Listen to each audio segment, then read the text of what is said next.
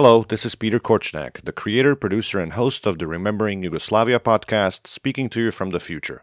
The future of the episode you're about to hear, that is. Yugo, Yugo, Yugo was the very first episode of Remembering Yugoslavia I released in July 2020. You could say this podcast is a pandemic baby. It remains the most popular Remembering Yugoslavia episode to date. Since then, and as of the moment I'm recording this, I've released 40 additional episodes dealing with various aspects of Yugoslavia's memory. As a writer, I've learned a thing or two about podcasting and storytelling in this medium, so enjoy this inaugural episode of Remembering Yugoslavia and keep listening. There are a whole lot of stories to explore. Take it from the listener and supporter Megan in Colorado. I found your podcast and liked it so much that I binged all of the episodes that were available. And if you feel like it or have a story or tip to share, please get in touch via the website, email, Instagram, Facebook, or Patreon. I'd love to hear from you. Take care.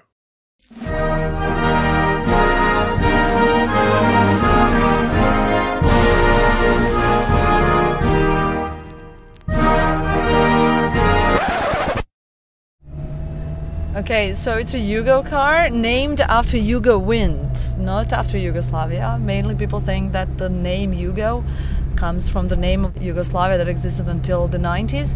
However, actually, it was a trend in the 80s to name the car after winds like Golf and Passat. So, this is when um, our government got an idea to create a little car for Yugoslavia and to name it after a wind, which is a Yugo wind, which means southern wind. That's Antonija Buntak, founder and principal of Yugocar Adventure, a company that rents and gives tours of Zagreb in Yugo cars.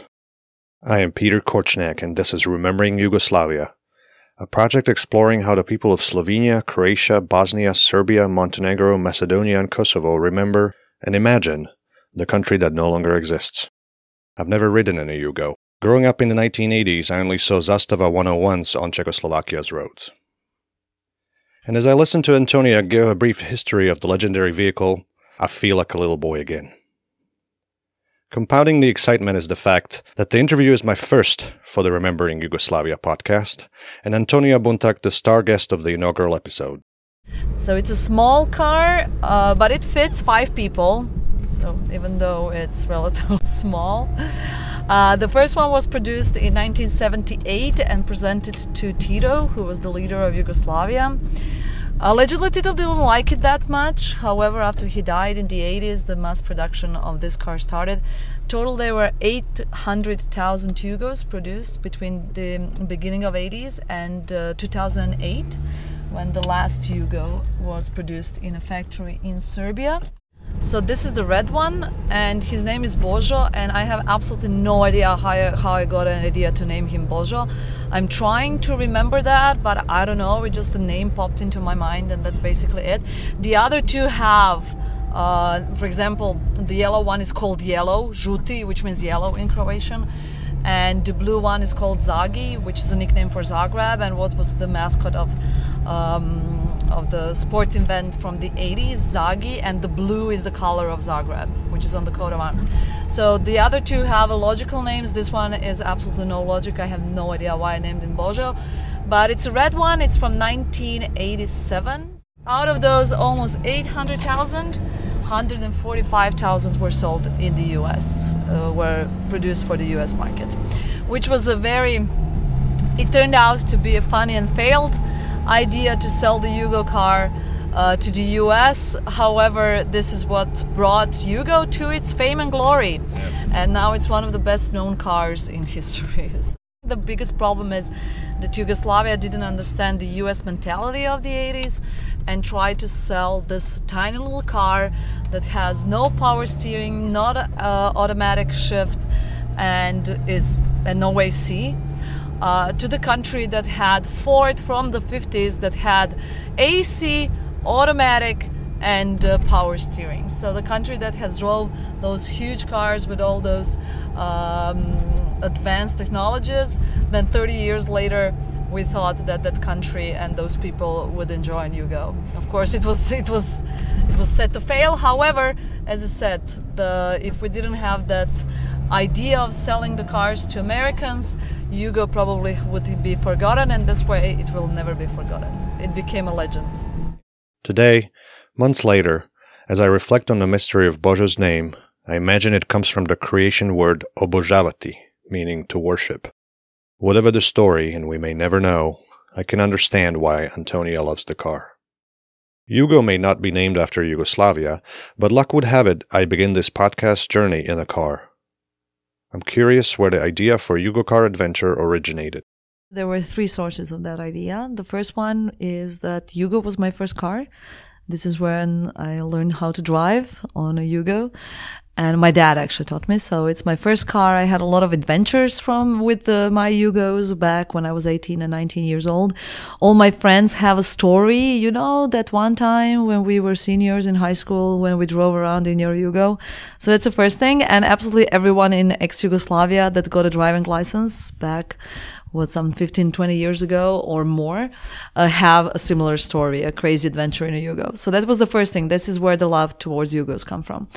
The second thing is that i went to armenia a couple of years ago and i rented the lada niva which is a Soviet car. And uh, I rented that one with my friend. And I was so excited because my whole life I wanted to drive a Lada Niva. So we rented it. I was, uh, I didn't sleep at all the night before. And as soon as I sat in the car, I drove through the red light. And uh, later I got a ticket for doing so. But I, um, I mean, it was because of the excitement. And then I figured, wait just a second. So if I was so excited about Lada Niva, then there must be some lunatics in this world that would be the same excited about a Yugo car. Plus, Yugo car. And then I started a little bit and figured out that in absolutely every country you have old cars that will take you for tours. You have old American cars in Havana, Cuba.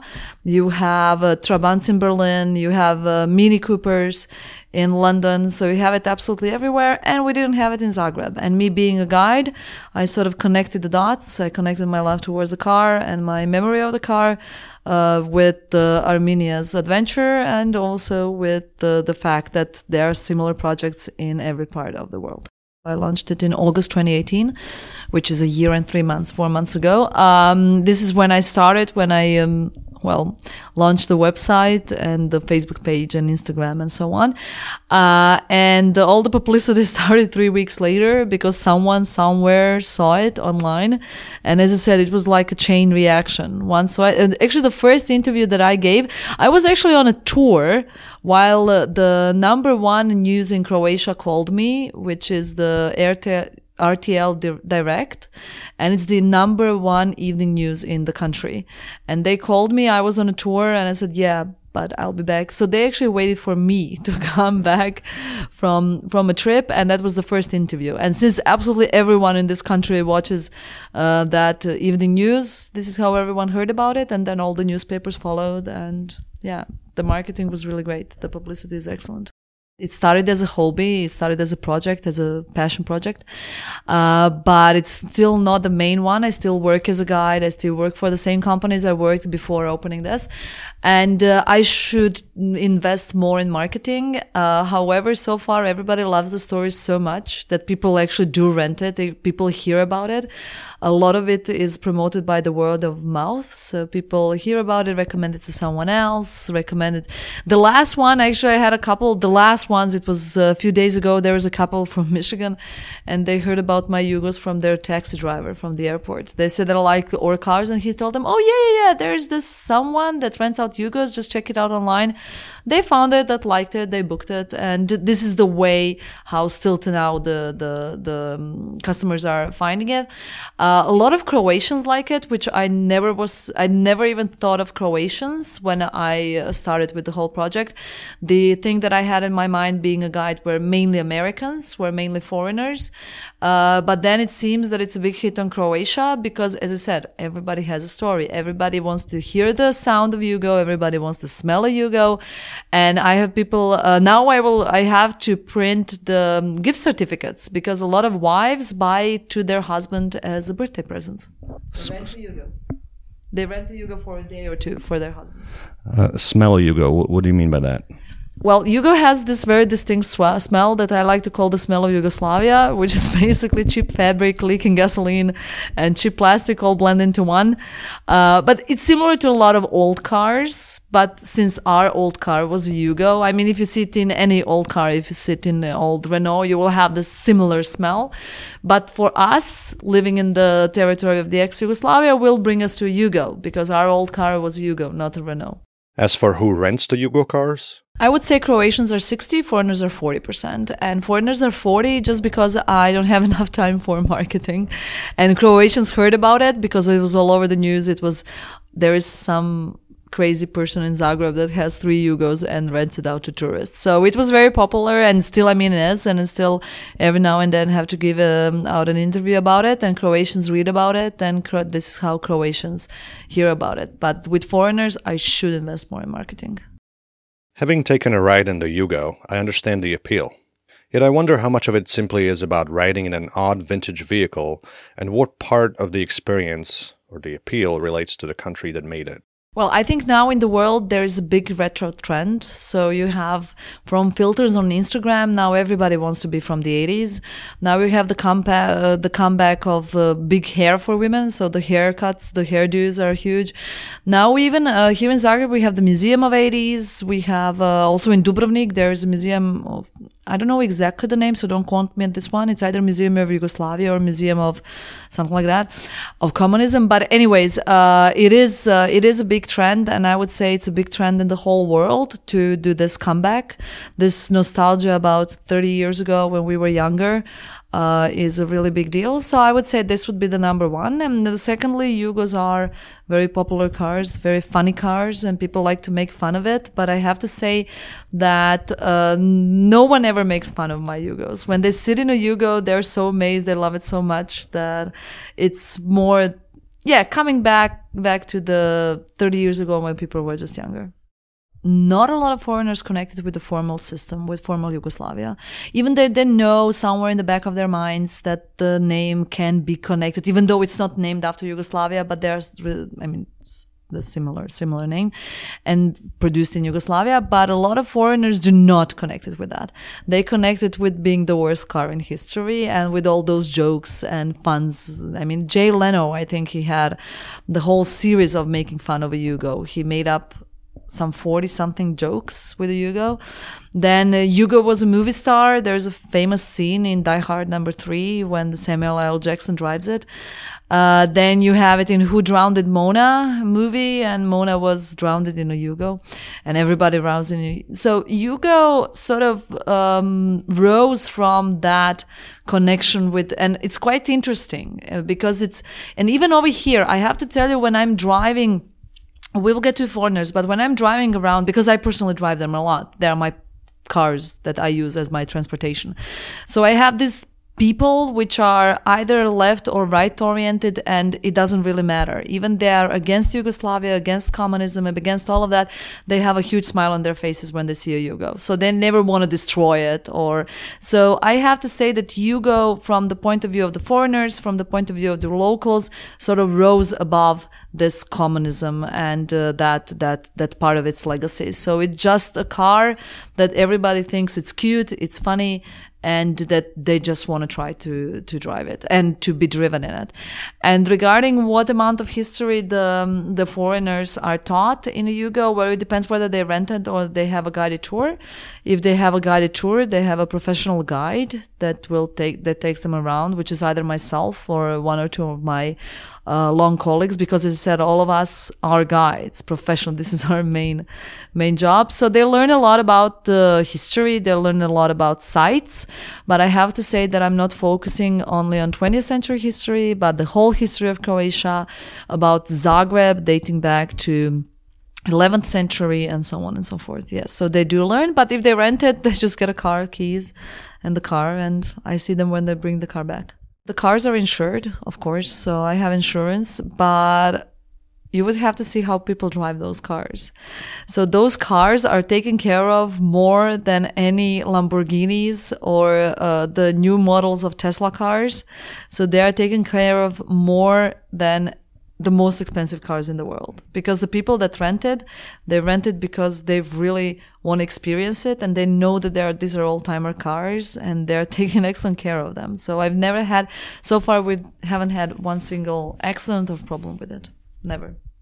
History and yugoslav history in particular in today's croatia is under constant scrutiny used and abused for political purposes.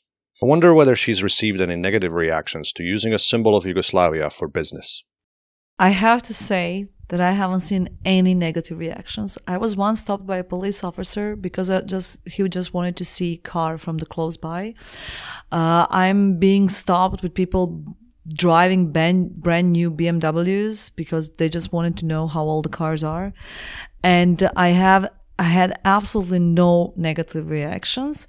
Once the internet troll, after one of the interviews, wrote down that I have a red hair, which I don't, I have brown hair, and that uh, I must be a communist. And this was the only thing that I read that I mean, I don't even know whether I should qualify it as negative. So first of all, I don't have red hair. And second of all, I'm not a communist. But it was the only comment that could qualify as a negative one. So absolutely everything else, and bear in mind, it's coming from both right oriented and left oriented. So I have a lot of friends that, I mean, I am more liberal. I'm more leaning to, in my political views towards the left, of course. Uh, however, I have a lot of friends that are also more right oriented, but they love it and they, they love the idea. They're sharing the posts. Uh, they are driving in cars. And it's, uh, that's why I'm always trying to emphasize that it's, this is not a political movement or anything. This is, this is just about the car and i'm trying to lift the car even more above the the politics yeah about the negativity or positivity, we have to bear in mind the fact that people are very emotional over here and that not a lot of time has passed from the end of Yugoslavia, from the war and so on. So we'll leave it to the history. What will be the, the final, the final, uh, statement about that. But, uh, in every, every part of the world, when you look back, when you just remember, you were younger, people were younger. You're always happier when you were younger. I mean, I'm not that old, but still I'm happy. I, I just think of my student days as a very happy part of my life because I was younger. I was 15 younger, young, 15 years younger than I am today. So, and um, the good thing is that uh, I was a little bit afraid, hence the garages and so on. But then when it all started, when we rolled all of it, and then I realized that people are really distinguishing Yugoslavia from the car. And uh, yeah, except being stopped by a police officer, which was hilarious because I had clients in the in the car. I had a couple from the U.S. And uh, I was like, no, now they will ask for the documents, which of course I have. Everything is fine, but it's a hassle. And no, he just smiled and he's, oh, I just wanted to know how old the car is. And uh, so this is, um, these are the stories. Then I had, um, I had one young gentleman whose father actually worked in a factory that produced, I mean, Yugo cars were made in Serbia, right? In Kragujevac, but they had different parts from all the different parts of Yugoslavia and the plastic were from Croatia. And his father worked in the plastic factory and uh, he actually had the original uh, keychain from original Yugo, which was 35 years old. And he was, he cried when he saw the car, he actually cried. It was a gift from his girlfriend. She also gave it to him, the renting a Yugo for, for his birthday. And I met with them in the garage to give them the keys and so on. He didn't know what he's getting. And when he saw the car and when I gave him the car keys, he literally cried. So this was maybe, this was the best thing. Yeah, it was hilarious. And they drove around. So they rented it for four hours. And I said, yeah, I don't care. You can just bring it back wherever you want and so on. So I never look the time. I don't care because the thing is that if they like the car, they can stay longer. They can stay when I see the real enthusiasts, this is what I like. And this is the whole point of my company. It might be earning money, but it's not in the money the thing is that when I see how much joy it brings to people, why not? Rent it, drive it, love it. to dig in a little deeper into Antonia's love affair with Bojo and the other two Yugos she owns, I return to her personal history. Uh, so my family had two. My dad had it, and I drove my dad's, and then my brother brothers brought uh, bought one as well. But I preferred my dad's, and uh, so when I passed the driving license, of course I didn't know how to drive because I mean the driving course in Croatia was ridiculous 20 years ago. So basically, after getting my driving license, I drove around with my dad in my Yugo, and uh, I loved it. And I have so many memories from crashing it into. I crashed, which was terrible. I was 18 and I crashed into. Uh, it was a Citroen parked on the other side of the street of probably the widest street in Zagreb. I managed to back it so far that I crashed the whole car. Yugo didn't have one single scratch and that Citroen was completely destroyed. It was parked on the other side. So there were no cars. There were, no, I mean, it's terrible.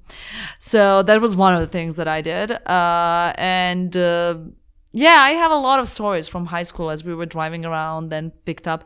So I, I didn't have a radio, so we brought you know from the the big what is the boombox and so on. So we were driving around in a boombox and trying to make Yugo go over 100 kilometers per hour, which is what 69 miles per hour, and it did. So that was the big uh, the big deal for for my old Yugo. So yeah, yeah, I have a lot of those nice memories from Yugo, and no, we don't own them anymore. Uh, I don't know what my brother did with his though, but my uh, my father drove. Oh yeah, yeah. I remember also because I shared a Yugo with my dad when he would go to work because he would never lock it.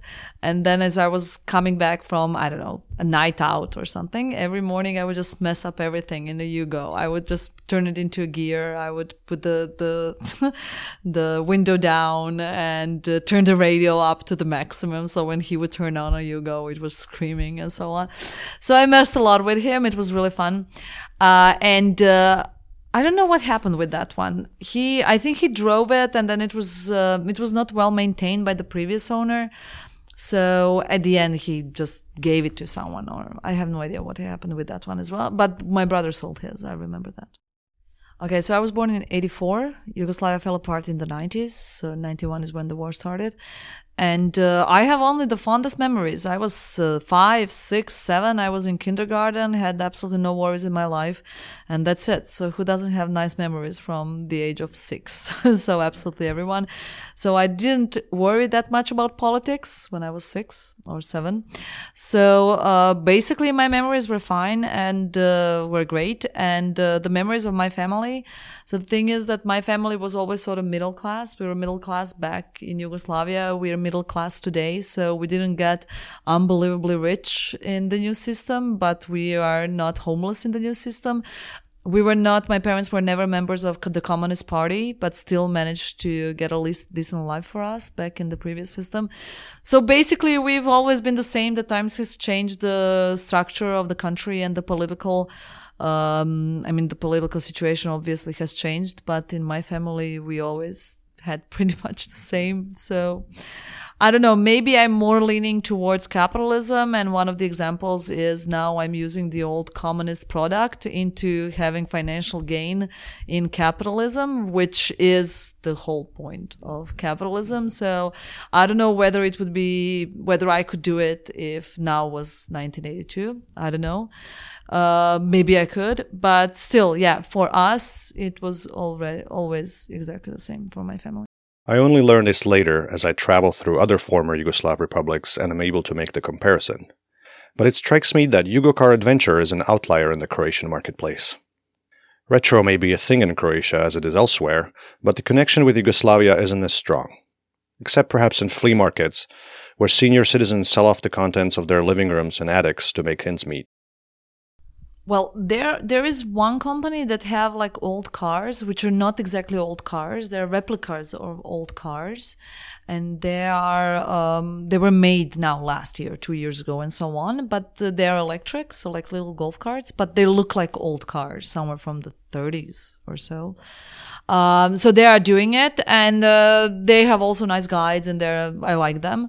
Uh, but then again, they're not my competition because these are completely two different different branches, different kinds. So uh, the ones that want to drive around in an electric new car that looks like the one from the 30s, they will not choose between the two. At least I don't think so. The ones that will choose a Yugo will be the original old timer car and they would like to do it.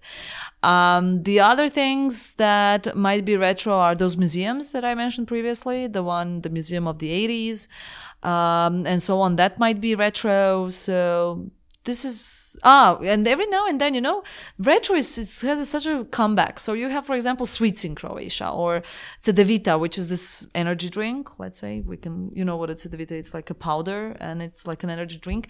So we like those old uh, cans and old uh, wrappings of candies and so on. And now it's a comeback. So all of those are now have the new modern twist of the old 80s uh, wrapping and so on, which is really funny. So there is a comeback of retro.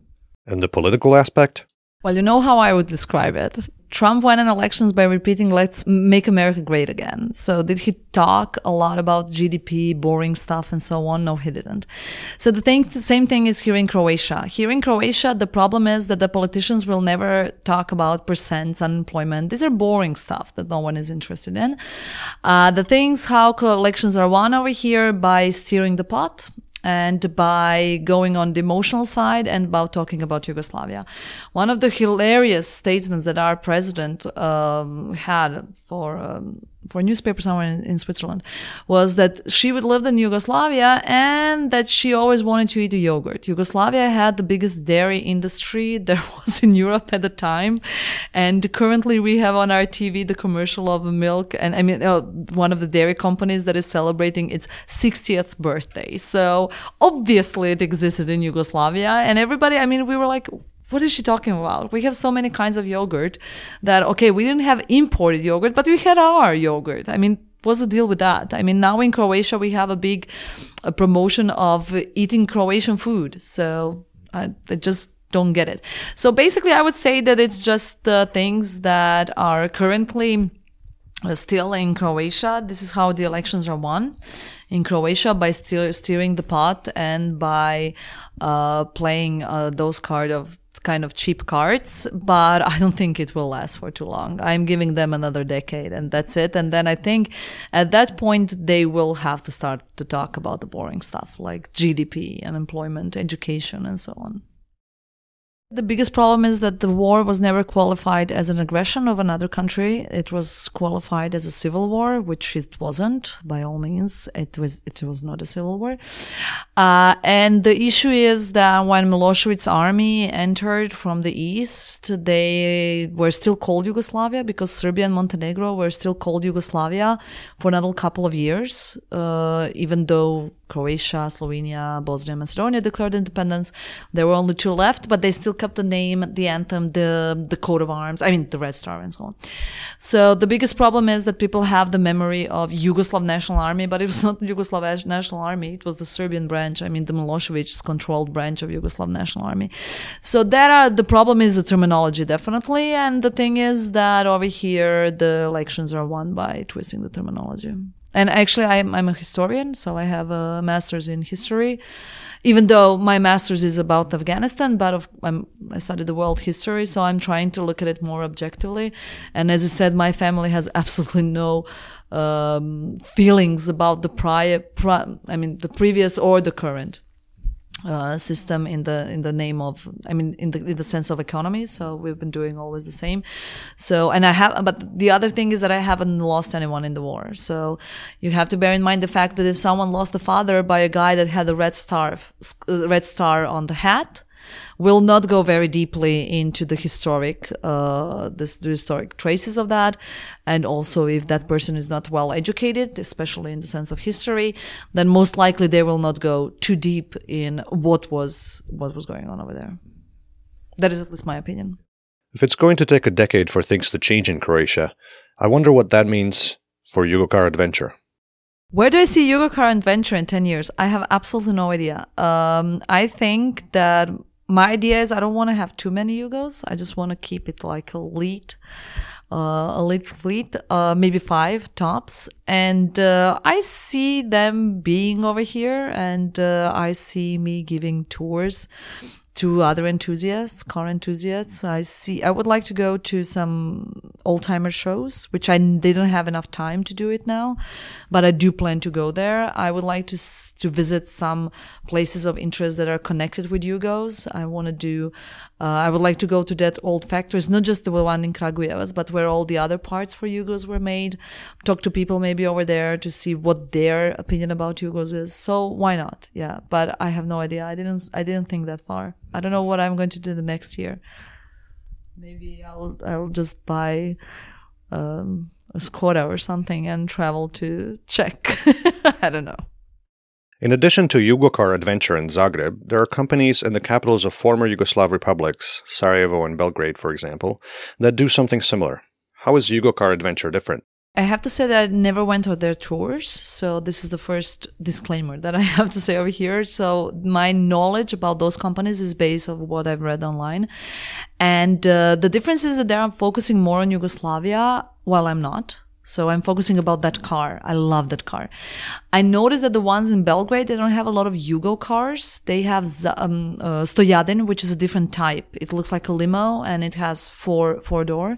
So it's not the Yugo and I have only Yugos. So I don't have any other types made in the same factory though, but I don't have any others. So mine are exclusively only Yugos. So that is the big difference, which maybe some foreigners won't tell the difference, but I do. So for me, it's uh, important. So also they are, as I said, going to some very important sites for Yugoslavia, explain about Yugoslavia. Well, I'm don't. I will show the cathedral in Zagreb, which is before you, which was built before Yugoslavia. I'm going to show the National Theater, which is also before Yugoslavia. Uh, but then again, we would go to New Zagreb, where you have uh, the Mammoth, the big apartment building, which was built during the former Yugoslavia. So mine is more the combination without focusing of the formal country that much. Uh, the other difference is that, as I understand, they have a lot of cars and some of them are not the professional guides and the whole point is in driving around. For me, in every car, you have the professional guide, a guide that has been a guide for the last five, seven, ten years and the guide that will give you recommendations, not only what to do in Zagreb, explain about Zagreb, but also if you're traveling to Zadar, we'll connect you with our colleagues in Zadar. If you're tra- traveling to Dubrovnik, we'll tell you what are the must-sees in Dubrovnik, what is not to be missed, and so on. So we are sort of having the whole picture because we have, my focus is first on the cars, second on the guides. Actually, they are equal. These are the two. I will not send someone that is, by my opinion, not an experienced guide. Even in the, even if I have to cancel, I would rather cancel the tour than send someone that is not my trusted colleague that I know will do an excellent tour. My focus is not Yugoslavia, but one of my favorite places in Croatia is the village where Tito was born, the former president of Yugoslavia, and it's an ethnographic collection, and it's uh, the open air museum where you have in every old farmer house you have different craft explained, and uh, and from there I like to go to to one hill, the top of the hill, where you can see the whole area with the wine growing hills with castles, and it's wonderful and it's breathtaking drinking. And eating and drinking, which is the whole point of Croatia. Come on, you have to eat and drink in Croatia. But the only complaint that I ever got from uh, working with foreigners over here is that they gain weight. And I always tell them, yeah, I don't care. I consider it a compliment. So you should, you should promote that as a compliment, not as a complaint. And then they laugh and say, yeah, yeah, we'll, we'll diet when we go back home. So, so yeah, that would be just indulge all your senses when staying in Croatia and uh, hence the smell of Yugoslavia.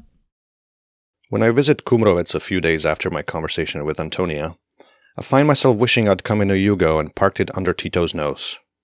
Alas, my rental is a Volkswagen Polo and parking for the Tito's Birth Home Museum located a little ways from the famous statue. Over the course of my travels in Croatia and Bosnia, I stopped to photograph an odd Yugo here and there. Later, in Serbia, as I near Kragujevac, Yugos of all generations become so ubiquitous as to become part of the landscape. I almost stopped seeing them.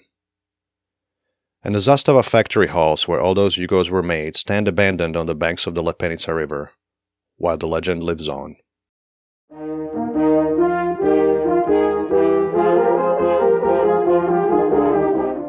You can find links to all the sources and resources mentioned today, including photos of Bojo and more, at rememberingyugoslavia.com. Transcript by Zorica Popovic, outro music courtesy of Robert Petrich. I am Peter Korchnak. Ciao.